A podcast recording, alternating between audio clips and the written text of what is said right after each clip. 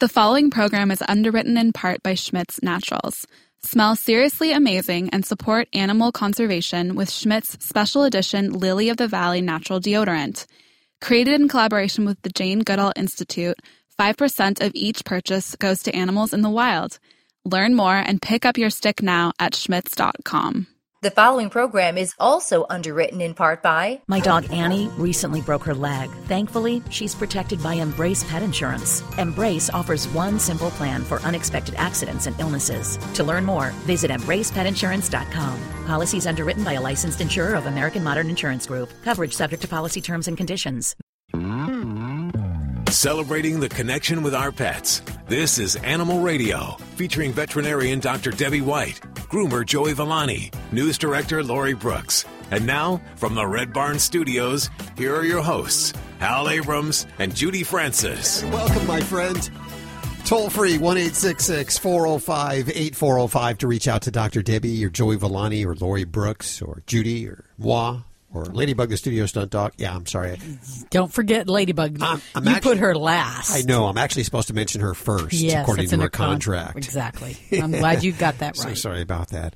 Listen up. Uh, if you've seen this NBC Today show segment on a three year old girl that was born with, uh, what is it, neuroendocrine cell hyperplasia, which uh, it's like a lung disease of some sort. I don't know the particulars about it, but I do know that she needs an oxygen take wherever she goes. And her parents got her a service dog to help her navigate with the oxygen tank. There are critics to this. There are people that are saying that, you know, there's a certain age before you should have a service animal. That young kids may not be able to handle a service animal. And we'll talk to Dr. Ilana Reisner. She's a veterinary behaviorist, and she's been doing this since 1995. And she says this three year old girl should not have a service dog. Uh, so that's on the way in just a few minutes. I, of course, my first animal, my cat, my first cat that I ever had was an emotional service animal to me. I was having horrible dreams. My parents got me this cat, and all of a sudden the dreams went away, and I had a, a friend. Uh, How old were you though? I was, I was older than three. I would Yeah, probably see, was- three. I don't think I'd get an a, an animal for a three year old, no matter what, if it was a pet or a service animal. I think three years is too young to have an animal. So you all agree with this doctor, huh? Yeah. I would agree. Yeah, Yeah, I think I that's do. you know when you talk about reading animal behavior and knowing what's appropriate um, contact with a pet. Um, you know, children at that age just don't know. Um, you know, screaming, quick movements. You know, um, forcing an animal to do something that that would be unpleasant for them. That that can actually create anxiety or even lead to a bite. So. I sort of get it. I mean, I know how trying a two year old can be, or a three year old child Oh, can yes. be. And imagine being a dog that really doesn't understand the dynamics there. and not being able to get away. No. Okay.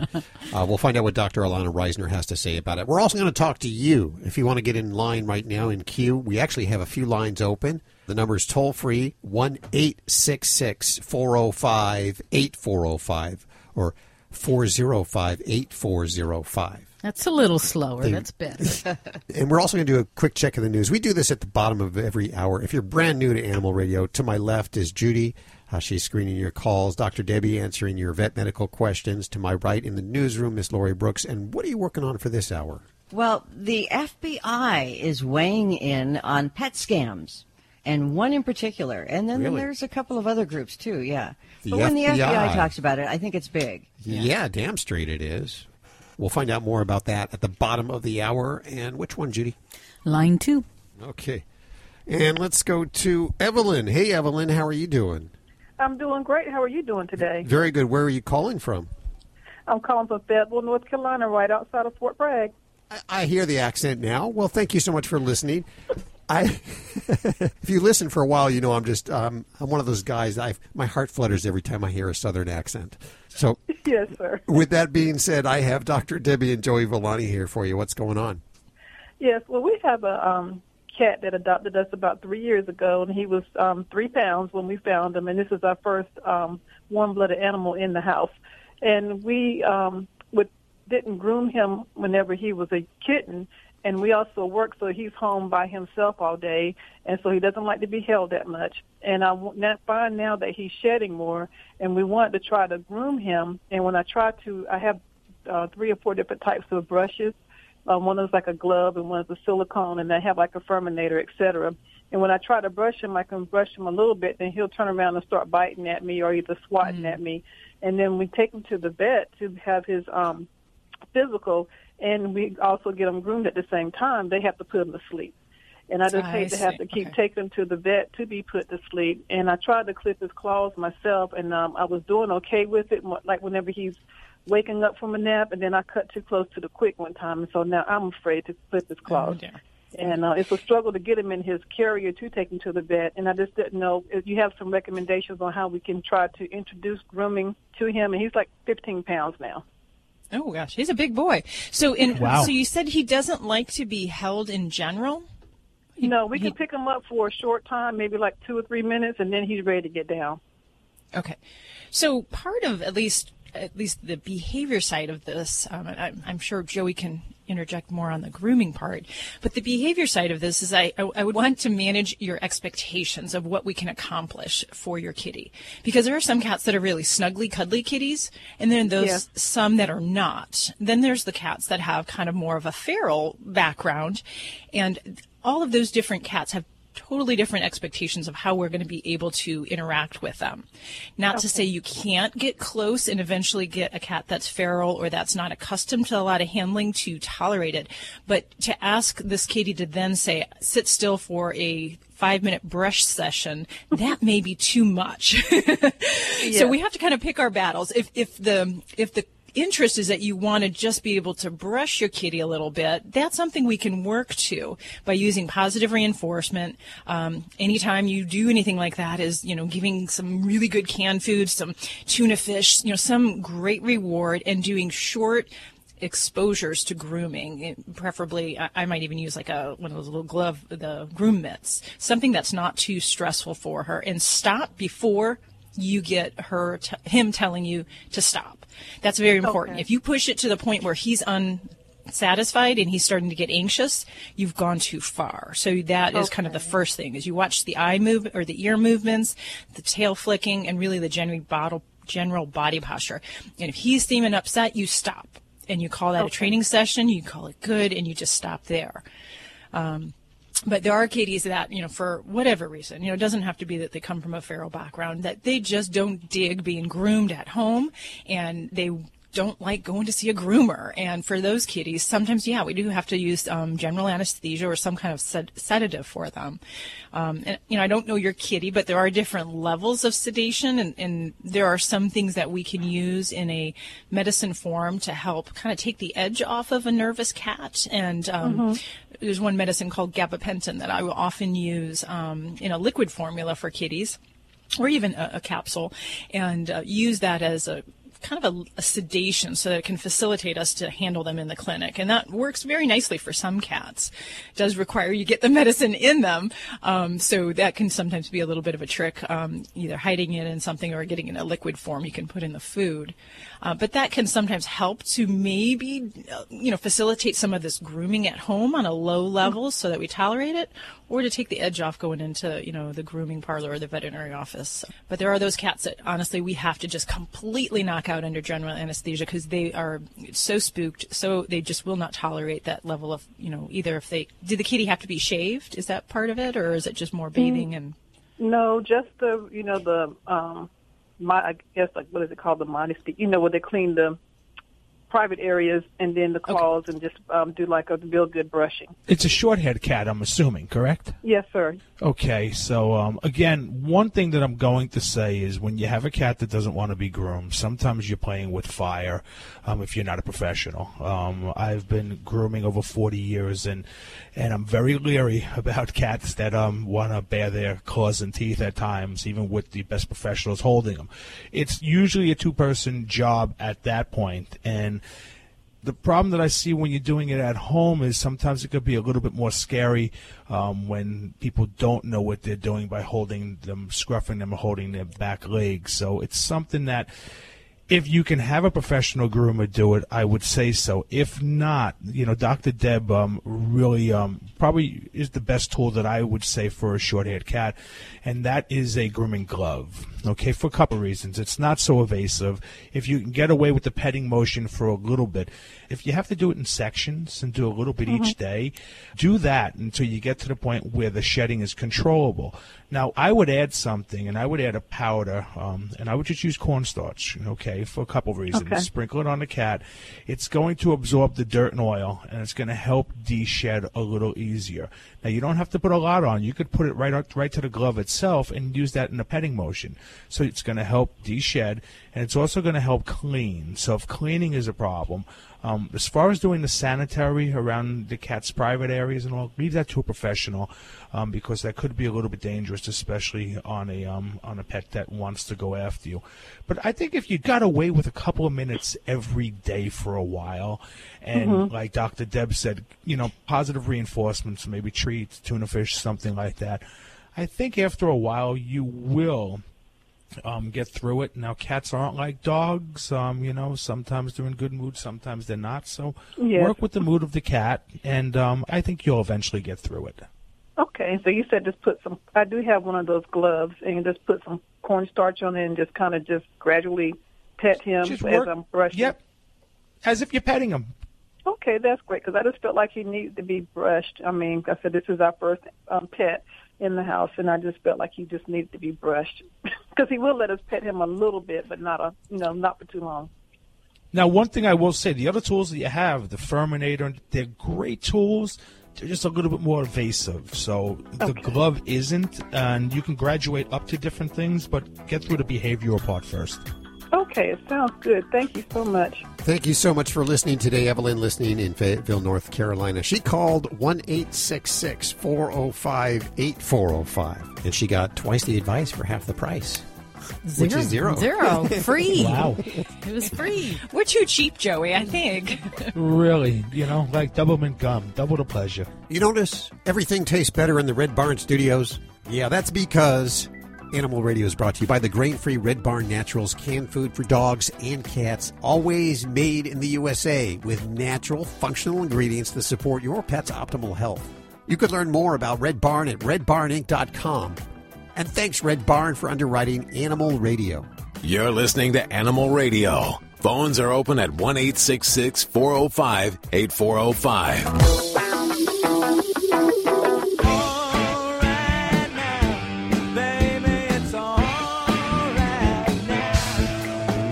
Hi, this is Paul Rogers and Cynthia Rogers. on Animal Radio. Just know that it's going to be all right, meow.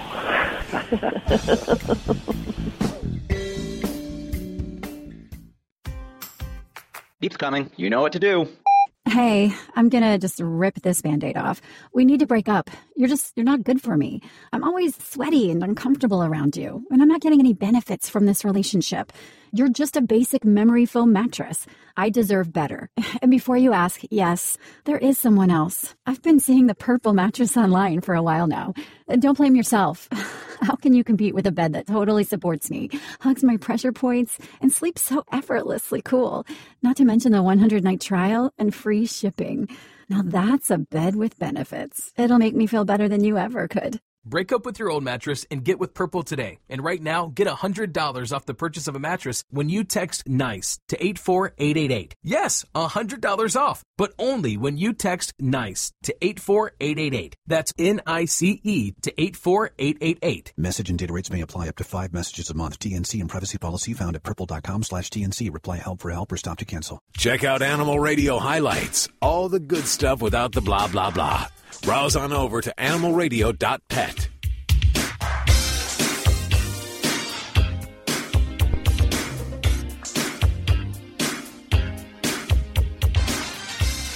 You are uh, quite the dancer. I know I've said this before. That is one of my favorite songs. That just I can't sit still when that song comes on. Well, you know what? It's the universal language music, that is. Is it? Well, that's what I've read. I've been told that. and uh, it may be even more universal than we think. Really? Yes, it may be that our animals have that musical Ooh. instinct. As well. We've seen uh, videos, or you've shown me videos of birds bopping their head. Yeah, and they, they do it in beat to the music and time to the music. It's like they get it. So maybe they understand music and what it's all about. We're going to be talking to Dr. Let me make sure I pronounce his name right. It's it's phonetic. Thank you for phonetically putting it out here because it is it's a tough one. Dr. Henkjan Honing, and he's a researcher and he observes the way animals respond to music. How cool is that? Okay, that's on the way. Uh, let's uh, go to the phones one eight six six four zero five eight four zero five. Welcome to the show, John. How are you? Good. I have Dr. Debbie right here. What's going on with your animal? Oh, I have a, a female uh, border collie, and I also have one of her sons because uh, they're cow dogs, and we work cows with them. Anyway, um, we were gone for a few days and didn't realize that she had come in heat, and um, sure enough, um, the day we got home, we noticed that um, her son had bred her that day. Oh, okay. So we're wondering what we could do about that. If there's a morning after pill or something for a, for a dog, or Yeah, well, you know, the best thing that I could suggest is to have this baby spayed. Um, that's the honest truth here. You know, she's at an age already at six where, um, you know, if she's not spayed, we do have to be watchful for some other health problems that are coming on. Um, pyometra, which is a uterine infection, plus all the different cancers in the reproductive tract. So um, I don't see a reason that I would endorse allowing a pregnancy to go forward at this point. But in response to your question, is there a, a mismating pill you can give? Um, there's really not a pill that we give to dogs to terminate pregnancy. Um, it's kind of, for me, I have to say, it's something I, I, I don't do a lot of reproductive work because I don't uh, particularly enjoy it. I think we have enough doggies on this earth that we don't need to really be reproducing them for them but there are some different mismating techniques that can be done. Generally, in the U.S., um, they're limited to treatment 30 days after they've already become pregnant. So you've already got a pretty full, almost full term pregnancy there. So for me, I find that a little distasteful to have to terminate pregnancies at that point. Um, so those are different types of injection techniques that are done. In, in other countries, they do have some um, injections that can be done early into the pregnancy, just you know, almost immediately after breeding. But it's really not very widespread in the U.S. Um, you could always check around and see if your area, if you have any kind of reproductive specialists that have this available.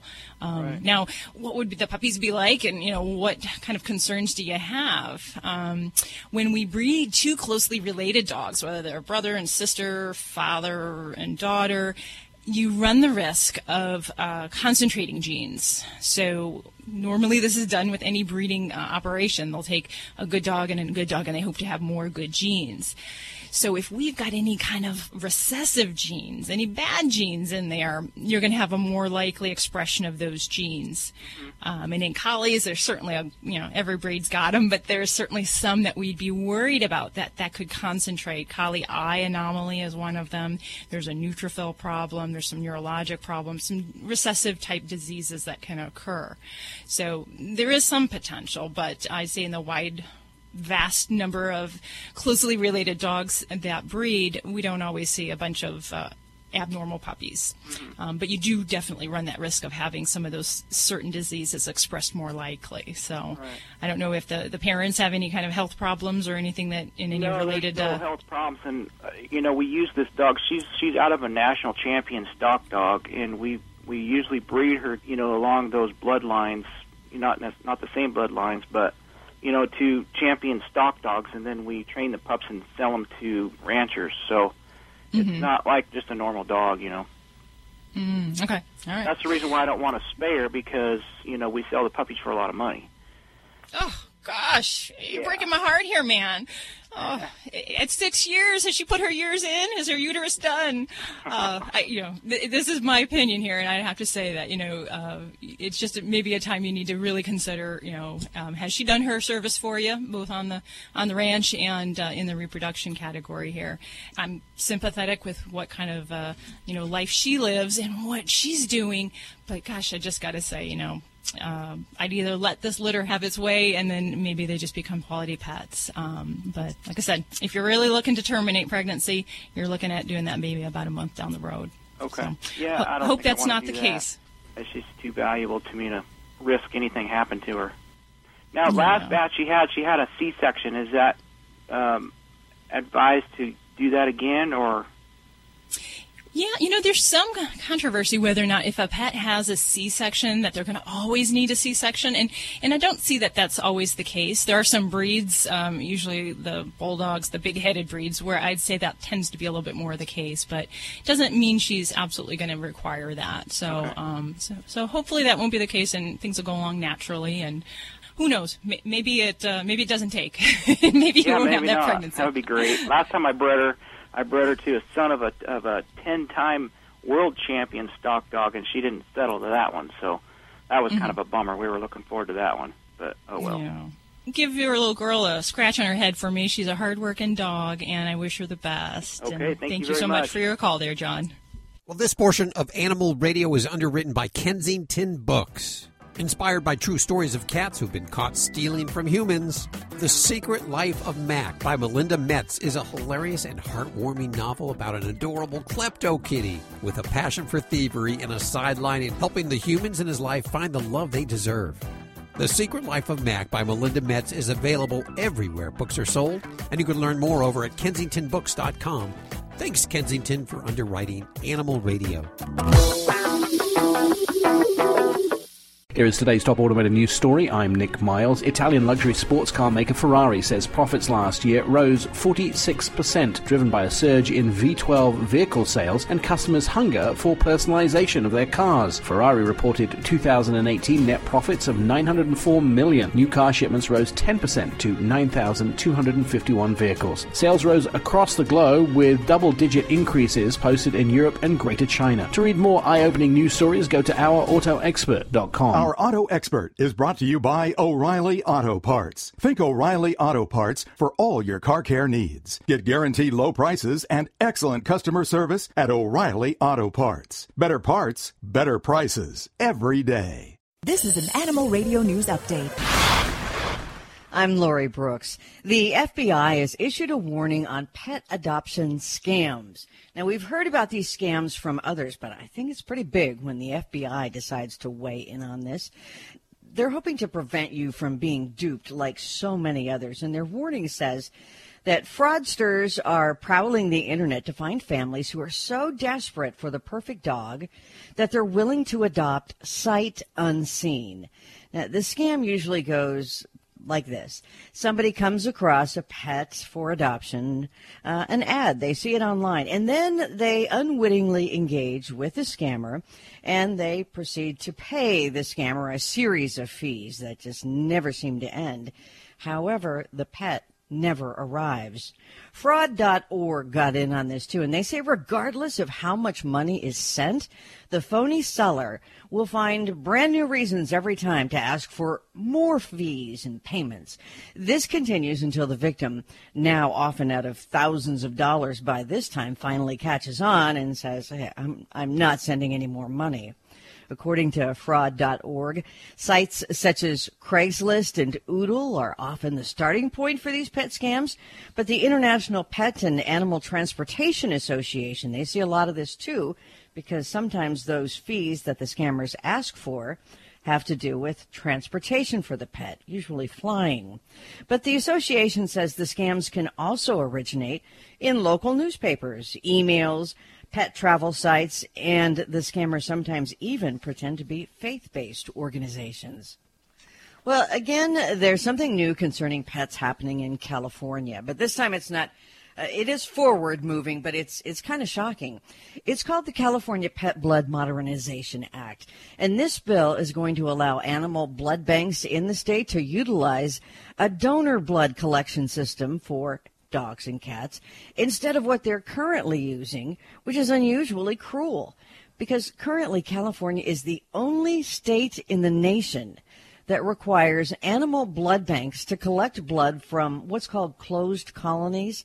That's a system in which donor animals are confined to cages and facilities, like a shelter, where they are used solely for the purpose of their blood. And sometimes they are kept there for many, many years. Every other state in the country, by the way, uses a volunteer donor system similar to the same system that we use for humans. I'm Lori Brooks. Get more breaking animal news anytime at animalradio.com. This has been an Animal Radio News Update. Get more at animalradio.com. Live at the Red Barn Studios, you're listening to Animal Radio. Here's Hal and Judy. They turned off my long distance card here at Animal Radio, but Judy's long distance card still works, and we're calling tonight the Netherlands, where it is. Uh, what what time is it there in the Netherlands? It's here. Uh, I think it is sort of a quarter past nine. Okay. evening. And this is the voice of Dr. Henkjan Honing, and he researches animals and uh, music. He says that all humans possess the trait of musicality and that even animals might. Is that correct? Yes, yes. I think that's a nice summary of the whole book. I have no rhythm whatsoever. so I'm wondering Well- how can all humans have musicality? Um, yeah, it's in a way dependent on the definition, but most of my colleagues we agree that uh, you need at least two things to be musical as a human or an animal, and those two things are uh, that you are sensitive to the beat, that you hear the regularity, that you can dance to the music. It's very difficult to find someone who, who can't pick up the regularity in the music. And the other thing is relative pitch, which is also trivial if I explain it. It's that you can recognize a melody, like, uh, and if I sing it higher or lower or slower or faster, you just recognize it. Oh, it is that particular song. Sure. And uh, Twinkle Twinkle Star, I think it's called in, uh, Uh-huh. in North America. uh, we call it different here. Um, Well, I say that because I've seen a video of uh, like a bird bopping his head to some music. And Yeah, that makes me think that they, they must share the same musical uh, intuition, I guess, is what you would call. What would you call that? It's uh, Yeah, it's a sensitivity to, to, to, to the musical aspects of sounds. That's how how you would, could, could call it. And Darwin, Charles Darwin, thought that all animals should be sensitive to melody and to rhythm. But until 2009, no animal was found who could do that. And this bird that you probably are referring to is a, a cockatoo, a white cockatoo. Uh-huh. And his, his name is Snowball. And he was, in, I think he was discovered in 2007. And he is the first animal for which it was shown that he is sensitive to the regularity of the music. If the music goes faster, he dances faster. If the music goes slower, he moves slower. So he really is listening. And uh, that's the first animal for which it, that was shown. It's very difficult to find it in other animals. Dogs, for instance, can't do that.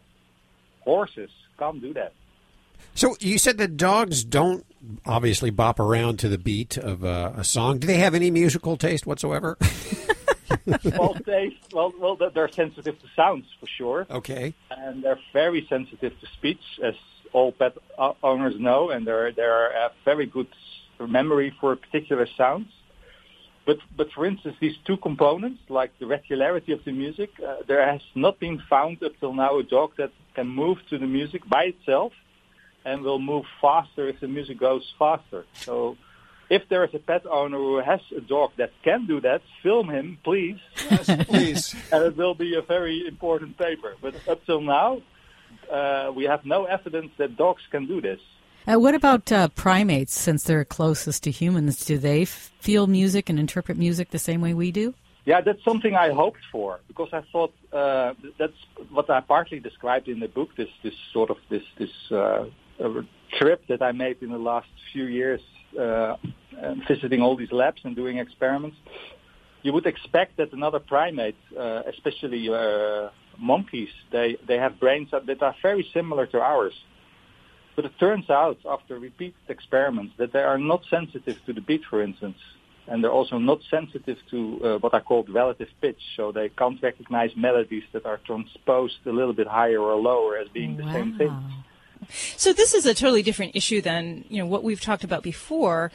Is that you know dogs um, can be calmed and soothed by certain types of music, you know, country music or lullabies, particularly have been found to decrease kennel stress and their anxiety in, in certain situations. So it's so music still has an effect on them, but you, what you're seeing is that the music is not compelling them to act in a way that we perceive as um, enjoyment of the music. Yeah, as far as we know, but but um, uh, I think uh, one of the mysteries still is like what do they pay attention to, and uh, it seems that just like also with songbirds, they they might pay com- uh, attention to completely different things of the sounds than that we pay attention to. If we listen to music, we hear melodies and we hear rhythms. Um, and it turns out that some other animals actually hear more like the way we listen to speech. So they listen more for the, the change, the changing sounds, like the vowels that I'm speaking now. You're, what you're hearing is, is this, uh, what you're sensitive to now is, are the, the changes of sound quality all the time, and that those are the words that you're listening to. And the pitches you are less sensitive to. It's it's more in the background. It's more like my intonation or whether I'm posing a question or not. And it seems that birds and maybe also monkeys are listening to music more in as if it was speech, so the, the change of sounds, and less so to the pitches and the melodies that we tend to listen to if we listen to music. So that I think is the big difference between uh, listening strategies or listening predispositions between humans and some other species. Uh, that we pay attention to melody and rhythm, and they not primarily. There was a study of Roan Ronan the sea lion that was trained to move her head to a beat. Now, Yeah. if you changed the beat, would she be able to pick up on that, or she's only trained to that one song? Well, uh, that's a beautiful study. See, see, uh, I, I, I uh, met her like I think it was four years ago for the first time. It's a wonderful animal, very, very exciting, and she wants to do these listening experiments. She's very like she wants to join, and she listens to different types of rhythms, fast, slow, and she was almost always faster than I was. I was behind the fence watching her doing the experiment that she did a year before that, and that was published in a in a journal. And uh, one song, for instance, by Earth, Wind and Fire, that she's very, uh, I think it's called Book, Boogie Wonderland. Uh, and they played it relatively fast, and she had the downbeat quicker than I had. And then it, they played it very slow, and then she had it was spot on, and uh, and very excited about it as well. So it's it's I was very I was really moved to see this animal having so much pleasure in headbanging on the, on on this on this on this yeah for for them strange music. I I have to uh, imagine. Yeah, since then I, I'm really in love with this animal, uh, Ronan. I got a kiss from her as well on my cheek, so I'm I'm sort of uh, yeah. You're smitten. I'm lost. The book is called The Evolving Animal Orchestra In Search of What Makes Us Musical. The author joining us, Dr. Henkjan Honing. And uh, I have 10 copies to give away of this book, toll Nine. free. Nine copies Nine to give away at this toll free number, 1 405 8405. If you're not lucky enough to get on through, head on over to Amazon or your favorite bookstore. We'll put links over at animalradio.pet too. It's called The Evolving Animal Orchestra. Doctor, thank you so much for talking with us today. You're welcome. I enjoyed it. This is Animal Radio, baby. Do you travel with your dog? Of course. My pets are part of our family. Me too. I take Daisy with me everywhere. Right, Daisy? So, how do you find out what hotels welcome your dog? I read Fido Friendly, the travel and lifestyle magazine for you and your dog. Sounds perfect for planning our next vacation. Right, Daisy? It is. Their motto is Leave No Dog Behind, and they have great hotel and destination reviews. Where can I find the magazine? Go online to FidoFriendly.com. I will for sure. Come on, Daisy. We're off to find our next adventure. Live at the Red Barn Studios, you're listening to Animal Radio. Here's Hal and Judy. This portion of Animal Radio is underwritten by Something Worth Saving. Cozy up with your furry friend in a great read. Something Worth Saving by Sandy Ward is a wonderfully touching and surprisingly funny story about a fiercely loyal cat named Lily and the unbreakable bond she shares with her human. Clever and observant, Lily knows that you don't have to be the biggest or the strongest to fight for the ones you love. You can find Something Worth Saving everywhere books are sold and learn more at sandywardbooks.com. Thanks, guys, for underwriting Animal Radio. It gives me great pleasure to introduce to you the dog father, Joey Villani, here on Animal Radio. If you have a grooming question of any sort, toll free 1 866 405 8405. This is the guy we'll put you on. You'll talk to him. What's going on? Hey, how's life treating you? So, yeah. Uh, it's, it's it's okay. As you guys know, you know, a couple weeks back, my um, my elder um, Karen passed away at Yeah, 18. I'm sorry so- about that. Well, 18, I mean, I know this doesn't make it any better, but 18's a, a long life for Karen Terry. And no, it, it it definitely definitely is, and um, it's funny because this was the one that was against all odds. Um, they originally said they were going to have to take his front leg with cancer. We ended up saving that. Then he came down with more cancer, and um, Um, you know, so on and on and on. But um, lived till 18 and um, died very peacefully and comfortably um, in my home with um, really no signs that he was even going that day. So, um, you know, I mean, honestly, if you had to go, it's probably the best possible way. But that brings up something that I do want to talk about because it, it can be an issue, and that's grooming elderly dogs. Um, most of the time, things that happen within a grooming salon happen, um, I'm going to say, more than anything else with dogs that are seniors. So when they get into their twilight um, years, and, you know, really depending on the size of the dog is going to determine that, large dog breeds can be anywhere from eight years and up. And small dogs, anywhere from 10 years and up. And, you know, again, it all depends. You know, it's like people. Sometimes we age a little bit differently. But the last thing that you want to happen is go in for a beauty treatment and get a phone call that something um, serious has happened with your pet. So it's going to start in the home, which is really important.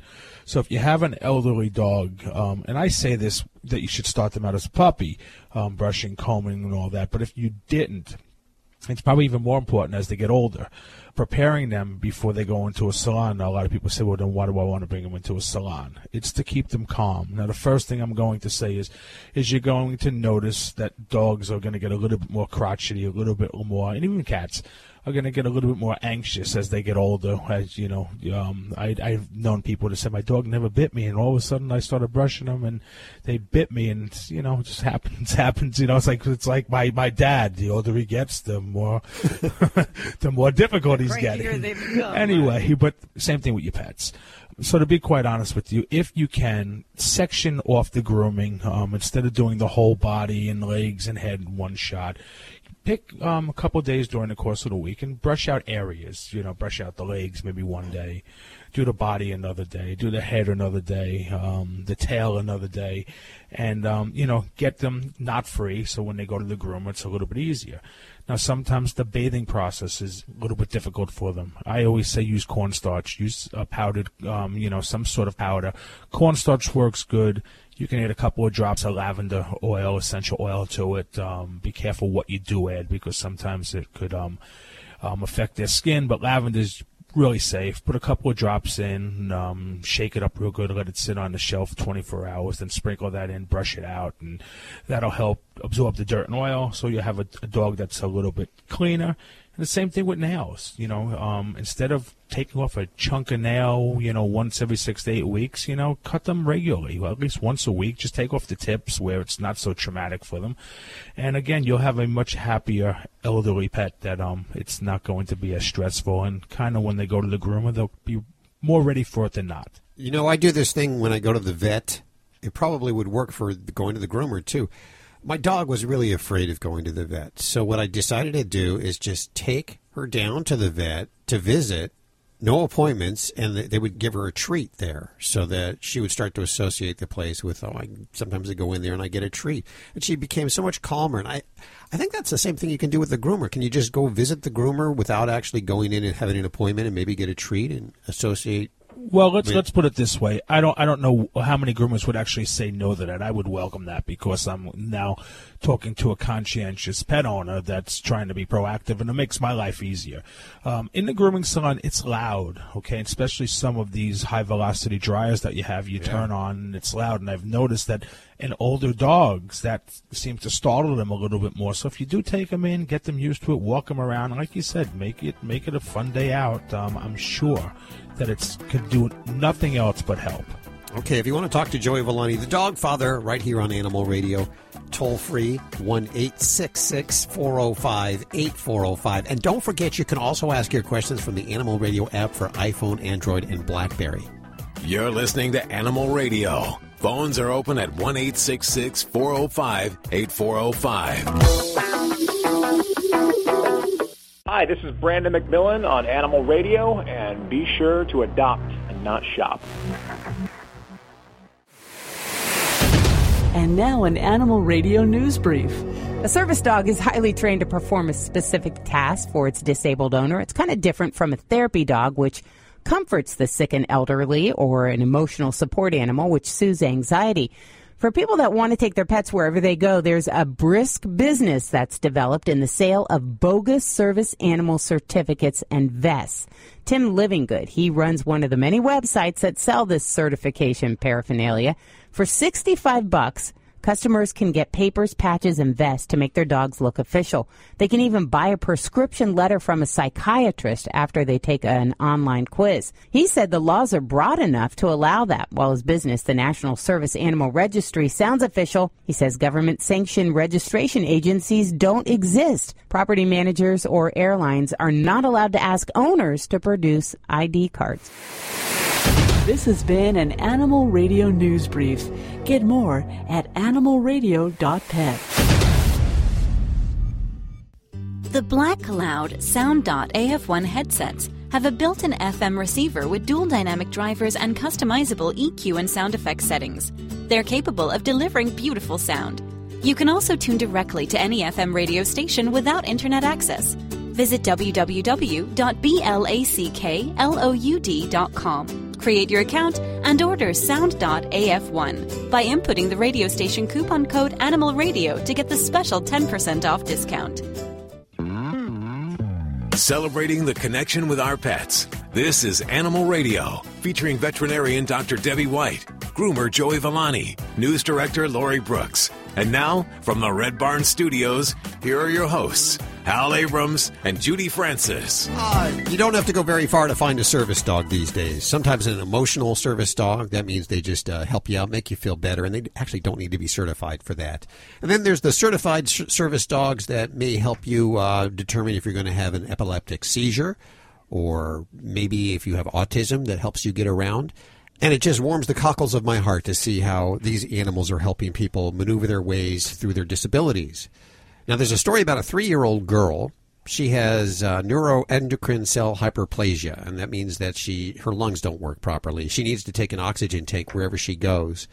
And her parents decided to get her a service dog to help her kind of maneuver around with the oxygen tank. Seems like a good idea, doesn't it? Sure. Not so much. Apparently, there's many people, and you may agree right now, all of you in the studio, you're looking at me, you may agree that sometimes a person may be too young to handle a service dog, like in this case of a three year old girl. Yeah, I think that's a little young. Think it is? Yes, I do. Okay. Personally, I do. Dr. Ilana Reisner, she's a veterinary behaviorist. She'll be on this hour and she'll tell us that, yeah, you're right. That's way too young to have a service dog.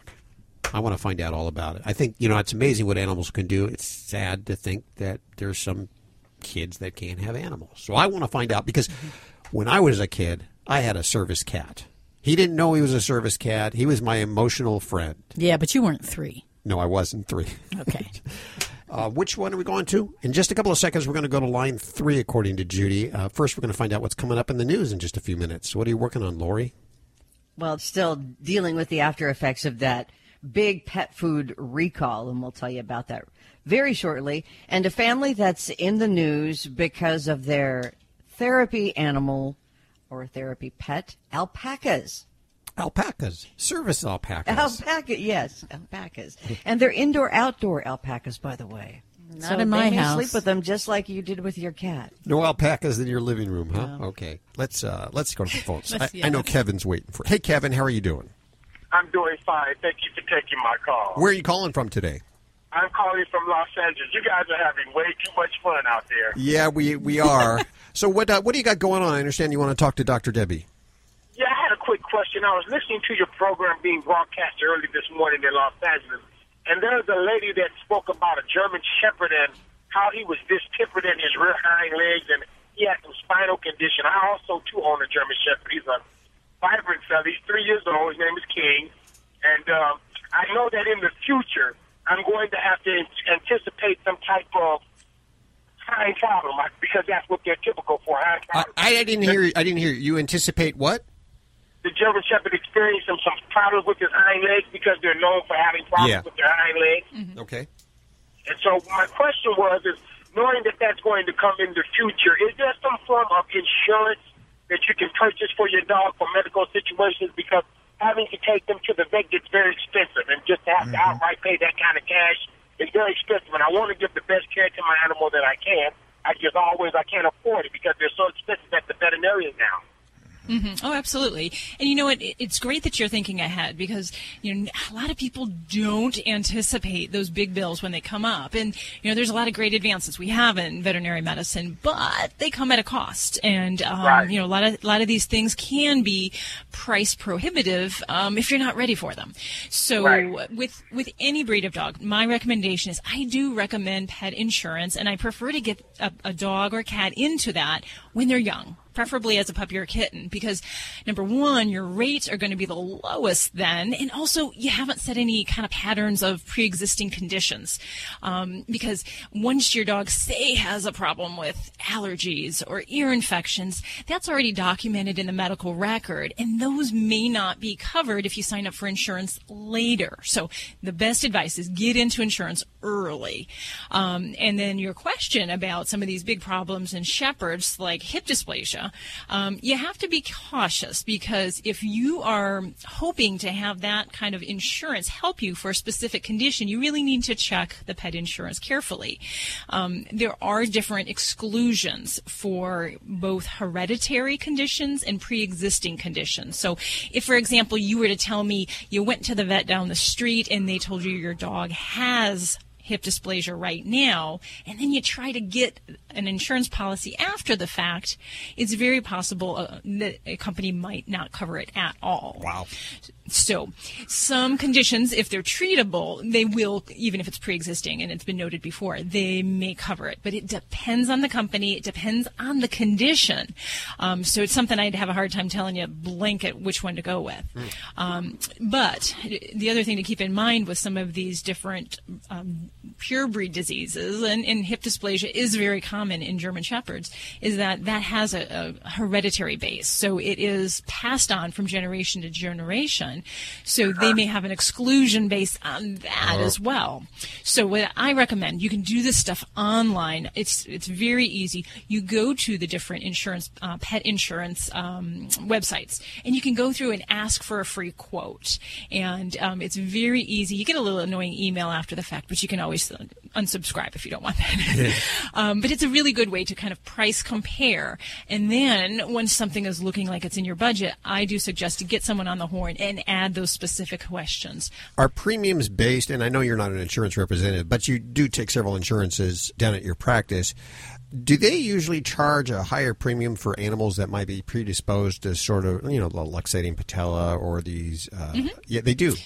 They do. And certain breeds, like, you know, for instance, the English Bulldog, a fabulous breed, but uh, they're a veterinarian's good friend. they're Oh, really? in Okay. all the time.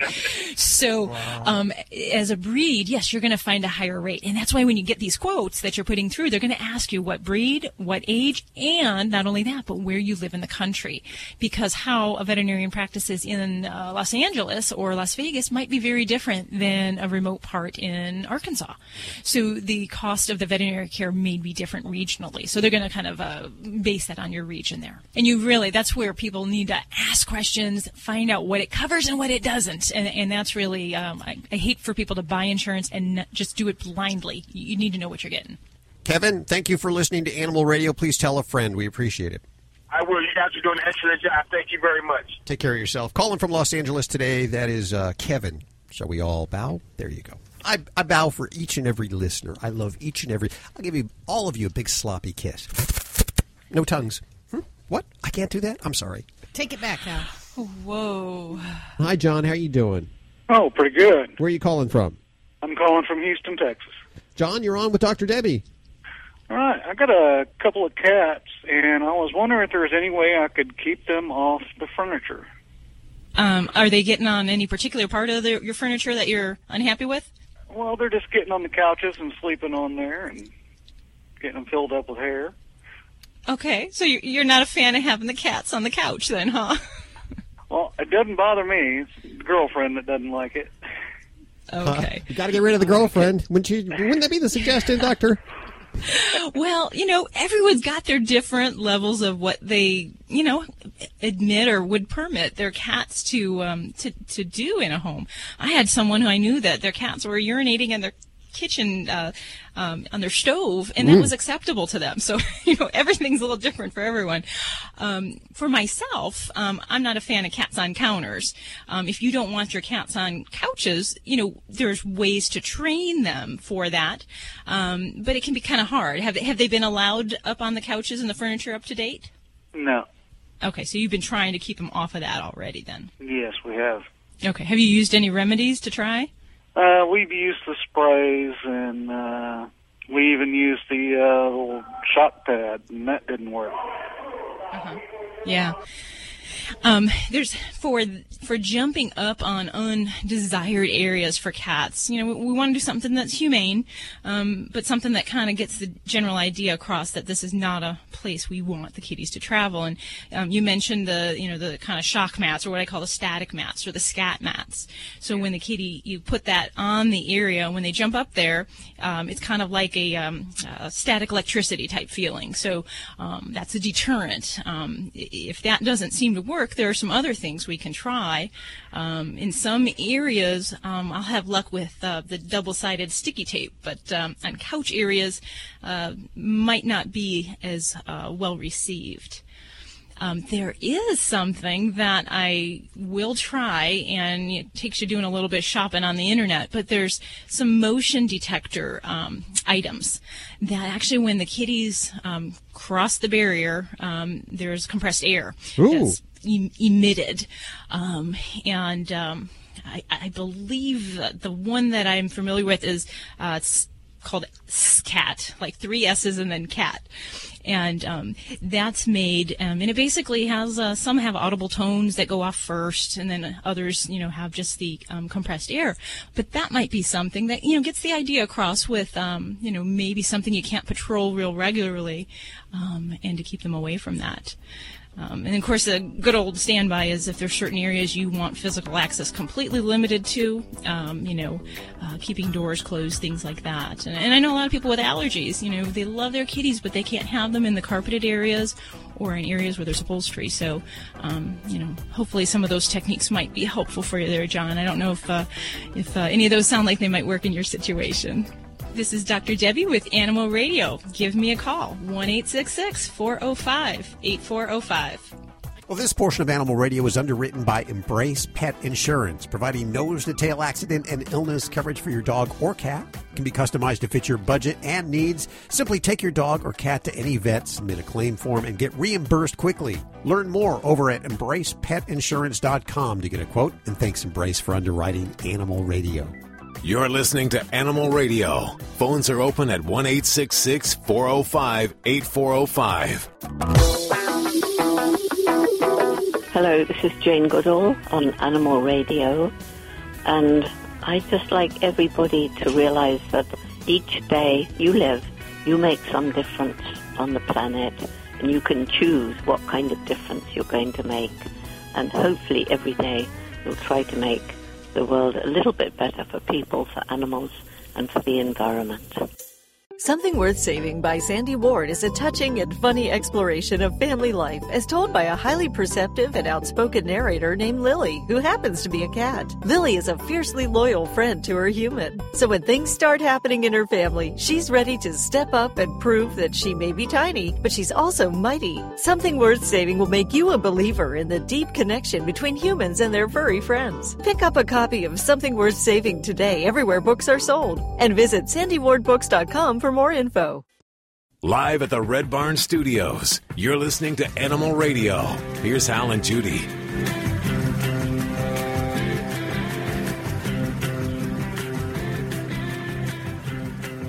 This is Animal Radio. We are all just wacky about our pets and pets in general. We're, we, we, we work for free. Not a lot of people know that. We come in here just because we like talking about our animals a lot. Right? No one's agreeing. And we get to bring them with Am I the only one that's working for free, apparently? About those nicks. Yeah. Uh, but, you know, so they, they mean a lot to us. They are our family. And for some of us, they're our only family. Forget about the two legged humans. And if you're like that, that's okay. This is your show. To my left is Judy Francis. She is screening your calls for Dr. Debbie and for Joey Villani, the dog father. The dog father can answer your grooming questions. Dr. Debbie, she's well versed in all kinds of behavioral and medical questions in regards to animals. Don't ask her about that goiter on your neck. Is that where you Won't have a goiter? I, I Yes, you have a goiter. See, now you're making me diagnose you. Goiters are in the thyroid area, so So that's not but a see goiter. your physician for that, Hal, Yeah, not that may me. be just a little acne or something like that. Anyway, if you'd like to talk to them, toll free 1 866 405 8405. And here's a lucky thing you can also ask your questions from the free Animal Radio app for iPhone, Android, and Blackberry. So download that puppy now. So, uh, hey, Steve, how you doing? Hey, buddy, hey, East California. Where? Corona, California, Steve Merrick. Where- I wonder about my doggy. I got a Brenda, uh, Brand dog. What kind of dog? Pitbull. Ben, Ben, they, they, they call Ben dog. A brindle pit bull. Okay. Yeah, Pitbull. She's beautiful. I got also regional Pitbull. He looks like a white wolf, 100 pounds. I raised 9 and I gave it 808, and I got him perfectly healthy. But this brandy, the coffee, she was about three months old. Somebody left uh, streets, dying, was nothing but her ribs dying, and red eyes. But I cured. I got two doctors, one in Sun City, one in Corona, and they she was coughing, and a chest congestion, and that's cured. She's perfectly all right. Okay. But the eyes are still red, and no one doctor said nothing about eyes. Uh, something coming terrible on her eyes. I cannot cure that. Okay. How long ago was the the breathing problem? Did, did that get cleared up?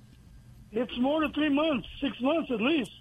Okay. Can, So- can you tell me what the problem is, Dr. Debbie? I'm not following. So, um, so the pit bull had a respiratory infection, and it was treated, um, and that part is better. But her eyes have still remaining to be red. Um, is there a discharge with those eyes? Any kind of gunk coming out of the eyeballs? Yeah, it does. A lot. A lot. What I use, I use chamomile tea. Some Mexican Okay. friend told me it's also good, uh, uh, through the history, chamomile tea is good for stomach problems or anything, clear the eyes. So Yeah, I yeah. wash her eyeballs with a chamomile tea. But Okay. that help a little bit, but it's still right back. It's red, red, red. So it's Yeah. something else is a problem. Well, you know, for me, if I have a pet that has, especially continued red eyes, and, and I'm assuming red being the conjunctiva, kind of the kind of the lining of the eye on the top, the bottom, and they even have like a little third eyelid in the corner of that. If those areas are red and persistently red, and especially if we have a discharge of any form on a regular basis, I mean, this is really something we need to treat. And you know, chamomile tea, you know, it's one of those kind of uh, holistic things we can try. It's an astringent, it's an antioxidant, and while it's not necessarily harming things, it could be very well that we need to treat something more appropriately. If this is an infection, we need to get on a topical eye antibiotic. So pills that you might have had for the respiratory infection aren't necessarily going to happen or help with the eye. Um, we would need to treat that directly more with an eye drop. So for for me, if I had your doggy right here, I'd be looking in the eyes, um, seeing if there's any kind of um, matter underneath the eyes. Sometimes we can have something as simple as allergies trigger this. Um, other cases, it may be a bacterial infection, and even some dogs, if they spend a lot of time outdoor in the sun, they can get actually solar injury. So the sun can cause irritation, it can cause discharge, um, and we see that more in the like the light colored eyes or the um, the pigment unpigmented areas there. So No, it's um, not yeah, it- she lives in a house. They have pet dogs in the house. I got the dog, dog gate. They go from the Uh-huh. bedroom to the patio and go control the yard. She's a good killer. She kills everything around. She Mm-hmm. kills a Siamese cat. Oh dear, no, You keep that kid inside. Definitely, we don't want her killing any cats. but yeah, you know, Steve, I think that's yes, going to be the because the cats want to kill the birds and the chicken, so she's controlling that. That's Oh, okay. well. That's what they, they're for. They're controlling the people too. I got a Yeah, well- a pit bull, hundred pounds. And nobody gosh. can get by that one. But I Yeah. love the pets. I'm not uh, keeping pets to kill the people, but I don't want them also to be sick and dying on me. Yeah, no, It- definitely. And it sounds like you've taken good care. It sounds like you've taken good care of her, Steve, when it comes to a respiratory infection. I do think it just means you, you need to get that kid back to the vet. So if you've just called them and said, hey, she's got an eye discharge, it really means a lot for a vet to see something. So if I can appreciate your dog right in front of me right now, um, you know, we could have a totally different conversation. We might go in a different direction. Um, but I do think this is time that, you know, if you've tried some remedies, some home uh, tricks, and it's not getting better, we really need to get her um, evaluated. Give her a good pat on the head for me. Thanks for your call today. In fact, uh, can we get the jingle singers out? Go to your vet. There you go. Animal Radio is underwritten in part by Schmidt's Naturals. Smell seriously amazing and support animal conservation with Schmidt's special edition Lily of the Valley natural deodorant. Created in collaboration with the Jane Goodall Institute, 5% of each purchase supports animals in the wild. Learn more at schmidts.com. You're listening to Animal Radio. Phones are open at 1 405 8405. This is Greg Biffle on Animal Radio, and remember to spay and neuter your pets.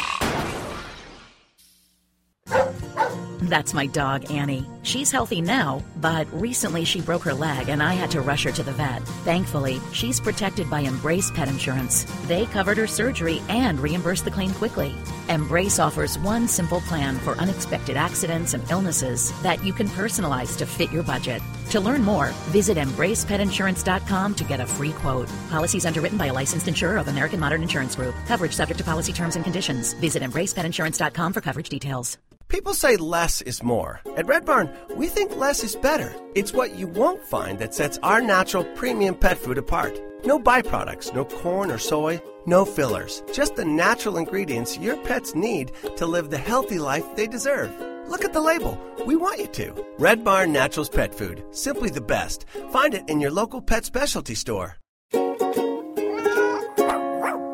Try our chicken rolled food as a meal or shredded as a topper. This is an Animal Radio News Update. I'm Lori Brooks. If you haven't heard, Hill's Pet Nutrition, the makers of Science Diet and Prescription Diet, cat and dog foods, well, they've announced that uh, they are voluntarily recalling some of their canned dog food specifically, which contains a dangerous amount of vitamin D. Hills says that vitamin D this case was made in the USA, so we're not dealing with a foreign sourced ingredient thing. Still, prolonged high intake of vitamin D in dogs can lead to calcification of soft tissues like kidneys. And some of the symptoms you want to be on the lookout for if you maybe feed this food vomiting, not wanting to eat, increased drinking and urination, some weight loss, joint issues, and drooling, just not feeling well. This recall, though, affects only certain Hill's prescription diet and Hill's science diet canned dog foods. Now, when the company posted the recall announcement on its Facebook page, thousands of people shared their story of how their dog became sick, and some even said their dogs died because of the product. So that's when the news of this recall became headline national news. Of course, those posts can't be verified, but the company does admit there is a problem here. Dr. Debbie, have you seen anything over there at the uh, hospital that might be Hills related? No, actually, and uh, yeah, I haven't heard anything about any cases just because we checked all of our SKUs, you know, all the um, lot numbers, Yeah. and none of the offending food was, you know, at least currently in rotation with us. And then we checked and called all our clients that sold any of those products, and they were all doing fine.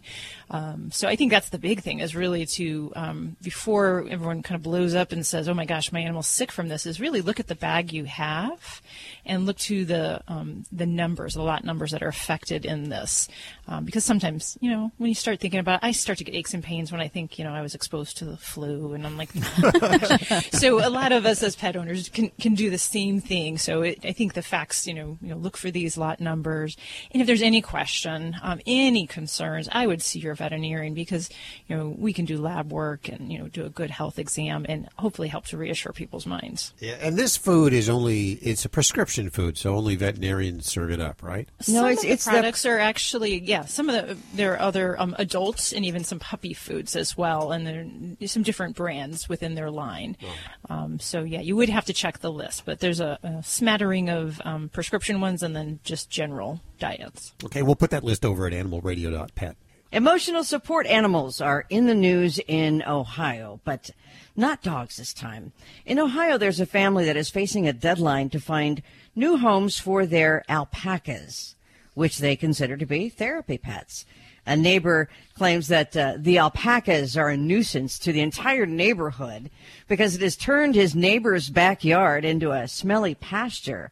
But the alpaca owner says they've been cooperative with the city and have already rehomed two of the other alpacas they had, and now they clean up daily after the two remaining alpacas. These alpacas, by the way, they are not outside all of the time.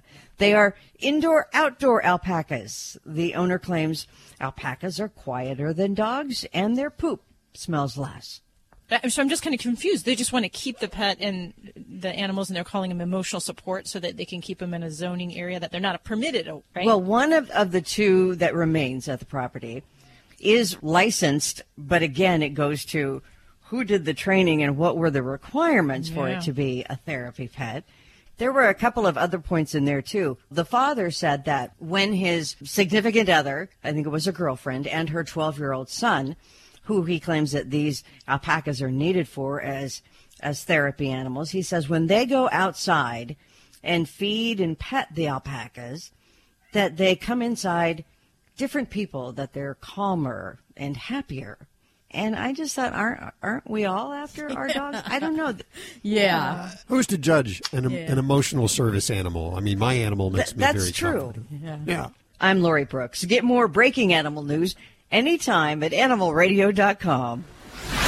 This has been an Animal Radio News Update. Get more at animalradio.com. Live at the Red Barn Studios, you're listening to Animal Radio. Here's Hal and Judy.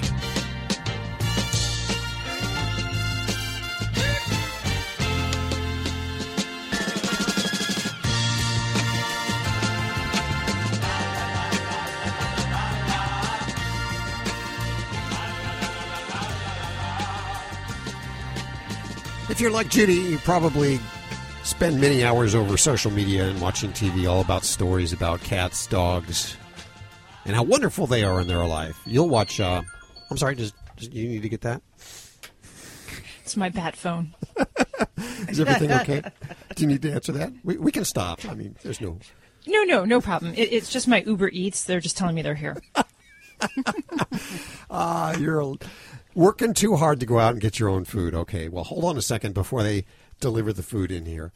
As I was saying, there, there's uh, there's stories that are on online, and um, today we saw this. Uh, was it on today? The NBC Today show. Yeah, we saw a story about a three-year-old girl. She was born with, uh, I think they call it neuroendocrine cell hyperplasia, and it's a lung disease. And she has to have an oxygen tank everywhere she goes, all the Uh-huh. time. And she has a service dog that uh, they, her parents got her the service dog to help her navigate around with the uh, Wow. the oxygen tank. And I think that's a pretty unique way that certain dogs can help us. Mm-hmm.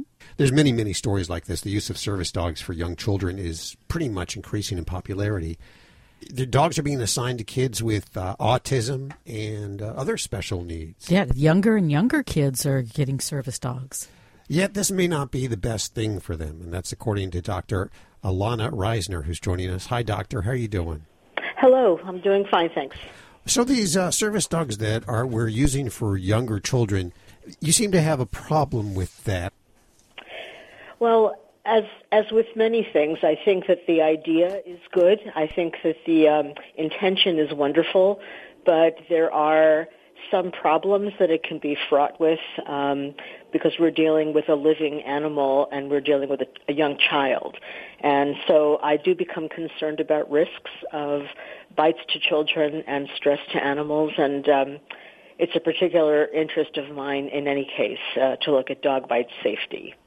Sure, absolutely. Is this something that they, I mean? Are there a lot of dog bites with service dogs and young children? I know how trying a child can be, and I know that dogs are very, very patient, but and cats too. But if you push them over the line, they may attack. Well, to answer your, your question, is it common to see bites by service dogs? Um, that's really an unknown. I don't think it's terribly common because I don't think it's common that we have service dogs for children. Um, and service dogs in general, dogs who work, uh, they're, they're in theory uh, should be pretty well socialized and tolerant of all kinds of people and other stimuli around them. But we're talking about something very specific here, which is to pair a dog with a, a young child, a preschooler or or a young school child. Um, and in in cases like that, there really is nothing magical about having been certified as a service dog. They're still dogs and they're able to feel fear, for example, if they're trapped or if they're manipulated in some ways that they find threatening. So uh, the the child deserves to have assistance. It's true, but ultimately the parents have to be responsible for everything that child does. In that case, the child was three years old. I, I think that is. I, I would think that the three year olds would be very few and very far between that could handle and judge the sensitivities of an animal accurately. I agree, and I, I would take it a little bit further and be just a little bit more bold and say that at three years old, they're really not capable of doing that. Um, even adults aren't capable of doing that, unfortunately, much of the time. Um, and on that particular segment of this lovely little girl with her service dog, um, I had written that blog post because I noticed some stress signs in the dog. Um, some attempts for the, the dog tried to walk away at one point and look away and the dog yawned, which is a, a pretty well established sign of stress. Um, and so a little bit of stress isn't going to hurt a dog or a child or you or me terribly. The problem is that uh, it might be an indication that the dog might bite one day. Well, it's probably repeated stress as well. It's not just going to happen just one second. It's going to be throughout the day with a young child. Well, that's a good point. Uh, whether it's a surprise or whether it's repeated, there are reasons for the risk to be growing. That's right. Is there a certain age that you would say no service dogs for our children under a certain age? That's that's always a, a hard call. That's um, their children are vary from each other, um, and some are more mature. Uh, let's say at the age of uh, eight to ten, than others might be. I think that we'd be looking more realistically at uh, 8 to 12, something like that, for a certain, of course it depends what the dog is a service dog for. So if the child has some social impairment, for example, um, and I'm, I'm really being vague um, and general here, then it might be even more of a challenge to expect them to navigate the dog's moods um, so that they're safe as well. I mean, really, we're looking at safety and welfare of both the child and the dog. Fair enough. Okay, we got to take a quick break. Dr. Reisner, can you hold on just for a second? We'll be right back. Check out Animal Radio highlights. All the good stuff without the blah, blah, blah. Browse on over to animalradio.pet.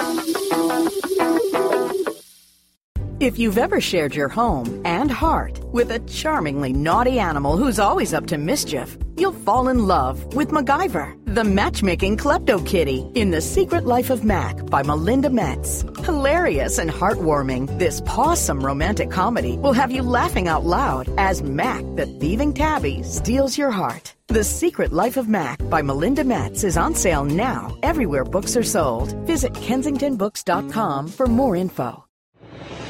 If Ernest Hemingway was alive today, would he say this to you? Shakespeare, Mark Twain, Edgar Allan Poe, all great writers.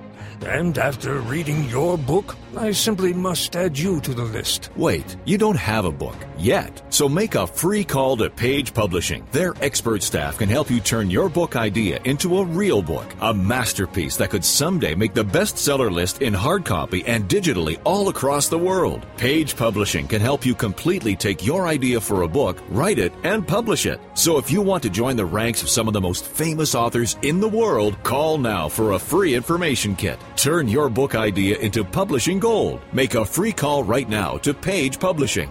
888 785 0618. 888 785 0618. 888 785 0618. That's 888 785 0618. Live at the Red Barn Studios, you're listening to Animal Radio. Here's Hal and Judy. Thanks, big guy. We are with Dr. Ilana Reisner. She's a veterinary behaviorist, and while she understands how, how great animals can be in assisting people, therapy animals or assistant service animals, she also says that kids that are too young shouldn't have a service animal, right? My general suggestion would be to re-examine it carefully and look to see if the child might find assistance and help uh, through other means. So with um, a, a teaching assistant, for example, in schools or with the parents or certain kinds of supervision and care. Uh, but assigning an animal one-on-one to a child, for example, tying a dog to the waist of an autistic child by a leash um, is unsafe, unfortunately. Do people actually do that? There have been, I've seen photographs or I've seen one particular story which was well circulated for a while of a, a child that was on the spectrum and had a dog leash attached to her waist so that when she walked around the dog would follow. Well, that, that to me seems crazy. That's, Yeah. that's asking for trouble. Yeah, I mean, there's a good badly chance the child will be knocked down, or sure, it's it's it's not a, it's not a brilliant idea. I I agree with you. I would discourage it. Okay, all very interesting and kind of a different take. I would imagine there are people that are taking you head on. No, uh, no uh, actually, believe it or not, I hear plenty of controversial replies, but uh, not about this particular topic. I think at this point it's still relatively new, um, and people aren't coming back about it. But the, the the idea of service dogs is a little bit, you know, the the use of service dogs is also a little bit controversial in general because of the types of training that they claim that uh, the dealers claim to have given them. I, I'm sure you've heard recently about the service dog organization that um, sold a dog that turned out to be aggressive, and um, you know there was some controversy with what the training involves. So I think it's it's such a broad topic. I think it depends so much on the dog's background um, and also on the the person with special needs who is um, taking responsibility for the dog's care. Okay, all very interesting. The the website, your website is reisnervetbehavior.com. Right, that's the website. Um, I have a pretty active uh, Facebook page where I blog quite a bit about dog behavior as well, and that's also Reisner Vet Behavior. And we'll put links to those over at animalradio.pet. Dr. Ilana Reisner, thank you so much for joining us today. Thank you very much. Hi, Pat. How are you doing? Hi, good, thank you. Where are you calling from today? I'm calling from Tennessee. You are on with Dr. Debbie. Um, I heard a caller call in on your show a while ago and mentioned that they had a dog who had cracked his teeth because they were chewing on some bones. Uh-huh. And we give, we've got a miniature schnauzer who's got very powerful teeth, and uh, we give her those Nylabones. They're the really hard plastic ones. And she Okay. goes through those like every couple of weeks. We gotta replace them. And I was wondering if those are good for her, if we should be using something else. Well, well, in general, I think those are really good substitutes when we're talking about the alternatives from, you know, true bones to finding something that's going to be an acceptable alternative. Um, and I think the Nylabone products are really um, pretty durable. But if you're doing what it sounds like you're doing when they start to show some signs of pieces being chewed or kind of getting broken down, that you toss it and you replace it. Um, because you can even still run the risk that um, you know a piece of that bone could get chewed up and swallowed and cause an obstruction. So if they're starting to really get um, some significant damage on that item, no matter how good it is, it's best to replace that. Um, and, and you could still feasibly maybe have a situation where um, a dog could crack a tooth on something like a nylabone. But um, if they hold up fairly well um, through regular use, then you'll have less of a problem with that than, say, a, a meat bone or steak bone. Okay. Yeah, All and right, then you know there are. much.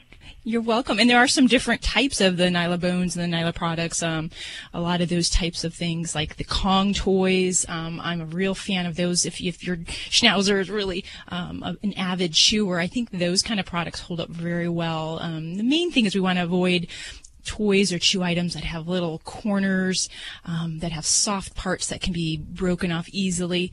And then with some of the edible type bones, you know, we watch to make sure that, you know, they may be edible, um, but we, we have to watch out because some of those corn based, cornstarch based bones or um, potato bones, carrot bones, all of those things can g- cause just as much a concern. What about rawhide? situation. Yeah, and you know, I, I like rawhides, but I like them in the right uh, use. Um, I'm not a real fan on those little flip chip kind of things, um, or the knotted rawhides. But I do like there's a type of rawhide that's a compressed rawhide. And if you have a dog that is an avid chewer and needs to have something to gnaw on, and maybe he's not a fan of some of these things like the kongs or the nylabones, compressed rawhide is the next best thing that I like to use. Um, my labs, um, it could take them hours to get through one versus, you know, regular rawhide would be, you know, 20 minutes or less in their big, strong jaws. So, yeah, I think that that's a good alternative as well. It has passed by so fast once again. Thank you for playing with us today. Hopefully, you can do it next week again. Go ask your mom if you can come out and play with us again next week. Oh, if you need your fix during the week, she says no. if you need your fix during the week, head on over to animalradio.pet. And of course, download the Animal Radio app for iPhone, Android, and Blackberry. If you happen to have a Yorkshire Terrier, a Mini Schnauzer, a Shih Tzu, or a Pug, check out Dr. Debbie's books, How to Be Your Dog's Best Friend. They are Kindle reads, and we have links over at animalradio.pet, as well as links to everything you've heard on today's show. Have yourself a great week. I've got the beat. I've got the beat. I've got the beat. Catch you next week. See ya. I'm not. I'm not singing. Yeah. yeah. She's just contrary to what the good doctor said. We don't all have musicality.